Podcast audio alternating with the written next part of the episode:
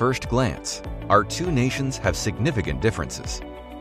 A vast tropical country with a population of around two hundred seventy million versus the much smaller and colder Denmark, with little more than five million people. Yet, we share many things.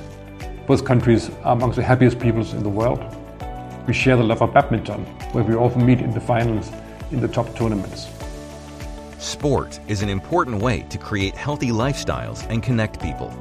And Denmark is keen to support new active trends in Indonesia, such as bicycling, where Denmark is a global leader. Another area that connects our two nations is cultural cooperation.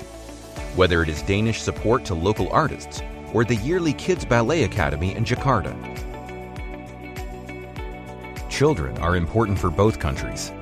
But while the Danish population is aging, Indonesia has a large young generation hoping to create a prosperous future for themselves and their nation.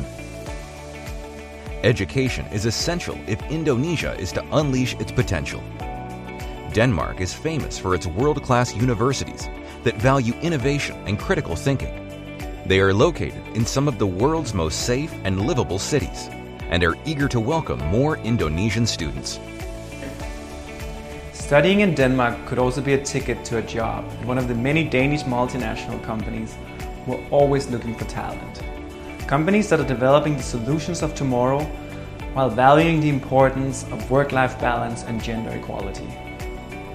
Whether it is for sports, travel, culture, or education, Denmark will continue building human connections with Indonesia in the future.